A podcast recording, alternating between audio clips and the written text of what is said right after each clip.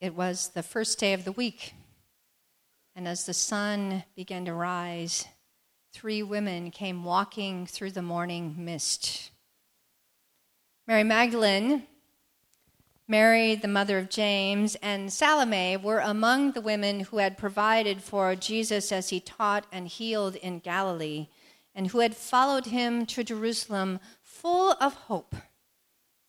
Then Jesus was arrested, and they watched him on the cross, watched him take him his last breath, watched as his bruised and broken body was taken down. And as they watched, their hope faded and was buried in the tomb with him. Jesus was dead. It was all over, except for one last task.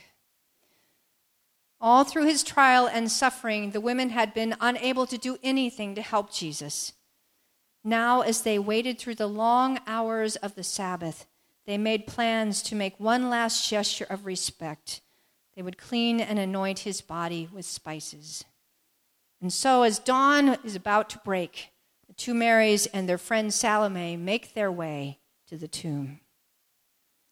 As they walk, the women puzzle over the heavy stone that blocks the entrance to the cave where Jesus was buried. They had seen how hard it was for Joseph of Arimathea and his men to roll that stone into place. How could they get in? Who would help them? But then they arrive. And to their astonishment, the stone is lying on its side, revealing the dark entrance of the cave. Mystified, they go inside. But when their eyes grow accustomed to the dim light, they are astonished yet again. For sitting in the tomb is a strange young man dressed in white. Frightened, they turn to leave, but stop in their tracks when the young man speaks. Do not be alarmed. You are looking for Jesus of Nazareth who was crucified. He has been raised. He is not here. Look, there is the place where they laid him. Three times they, he tells them what their eyes see, but their minds cannot fathom that the tomb is empty and Jesus is alive. Then the young man tells the women to go and tell Peter and the other disciples to meet Jesus in Galilee. So they went and fled from the tomb. For terror and had, amazement had seized them, and they said nothing to anyone, for they were afraid. What? That's it? Somehow this feels like the season finale of a television drama. You know the kind, the, the one where the hero or, hero or the heroine is, is grievously injured, injured and has gone into surgery, and the camera pans to the door of the operating room. It pushes open, the surgeon comes out, the family leans forward in anticipation, and we hold our breath and then these words flash across the screen to be continued. Oh. To be continued? What kind of April Fool's joke is this? Where is the joyous proclamation, I have seen the Lord? Where is the sighting of the resurrected Christ? Not here. Not in the Gospel of Mark only some frightened women running away from an empty tomb. And it's even worse if you read it in the, re- in the original Greek, because that reads, they said nothing to anyone. They were afraid for. And it stops. No wonder later scribes added three different endings to Mark's gospel. You could check it out in your Bibles. Surely this is not how Jesus' story ended. And of course, we know it isn't. Or we wouldn't be sitting here in a sanctuary full of people and lilies and with all the music we can muster playing. At some point, the women must have overcome their fear and told the disciples what they had seen, or rather, what they hadn't seen that morning. But in that moment, confronted by a man dressed in white where, in a place where there should only have been a dead body? No. And honestly, who can blame them? These women had been confronted with one mystery after another. a man who worked miracles and shared God's love, but was hated by those who should have welcomed him. The crowds who did welcome that same man with Hosanna, only to call for him to be killed a few days later. A Messiah who got himself crucified.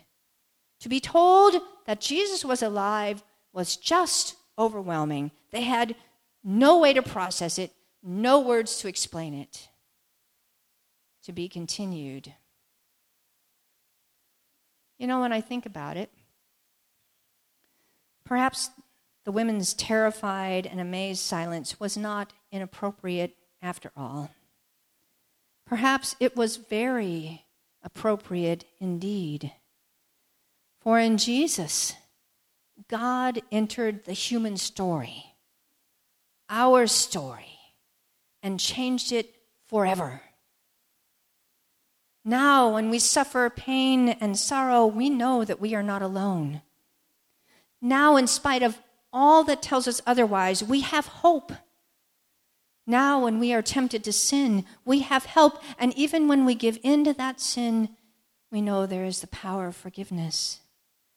Now, when hatred and discord appear to be on the rise, we can trust that love has and is and will always triumph. Now, in the face of death, we have the promise of resurrection and life abundant, not just in eternity, but right here and right now.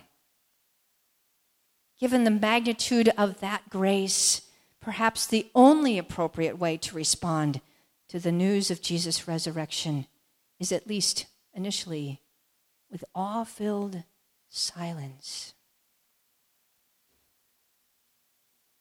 Can we trust in this truth? We have not stood staring into the tomb or heard the words of the angel. We were not there on that Sunday morning. How do we believe? I can't tell you that for you, but I can tell you it for me. I believe in this truth because I've known people whose faith has helped them to recover from the horrible disease of alcoholism.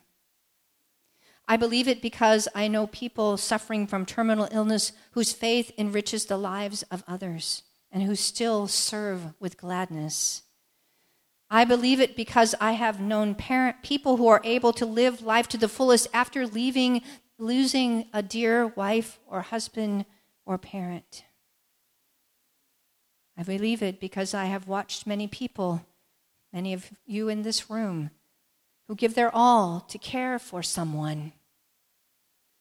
I believe it because I have sat beside someone who is dying in peace because they trust that they are in God's hands. And I believe it because of the love that I know in my own life love that gives and forgives over and over again. And finally, I believe it because for over 2,000 years, people have banked their lives on this truth. Awe filled silence indeed. But there's more than silence to be found in this story. Listen again to the young man's words. But go, tell the disciples and Peter that he, Jesus, is going ahead of you to Galilee there you will see him, just as he told you. Go, tell. The women were given a task to carry out, and though they hesitated at first, eventually they acted in faith. That same task has been faithfully carried out by countless women and men over the centuries, and now it is our turn to go and tell others that we need no longer fear, for Christ has risen, love had triumphed, and new life is ours. If that intimidates you, and it does me sometimes, it may help you to remember that the disciples were sent to meet the risen Christ in Galilee, the site of much of his ministry of helping, healing, and teaching, a ministry in which they assisted. When they saw Jesus there, he commissioned them to take up that same ministry to go and tell, not just with their words, but in the way they cared for others. Now that ministry has been passed to us. Now it is our turn to continue the story. And we do that by living it out in our daily lives. You see, whenever we lend a hand, offer a listening ear, sit by a sick bed, give a ride, or offer forgiveness, we are doing the work of Christ. Whenever we take time to talk with a youth or are patient with a child, whenever we express gratitude, whenever we open our hand to someone in need, we are telling the great good news of God's love in Jesus Christ.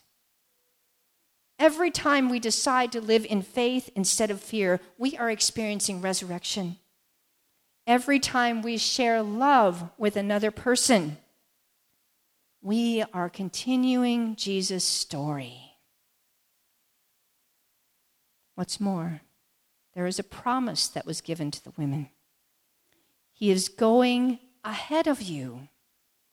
Wherever we go, whatever we do, however we say, however we tell the story of God's love, Jesus Christ is ahead of us, already there, giving us strength, showing us the way, and blessing us with hope and love. And yes, when we choose to live in love, we will see him. Christ is risen. Thanks be to God. Alleluia, alleluia, alleluia. To be continued.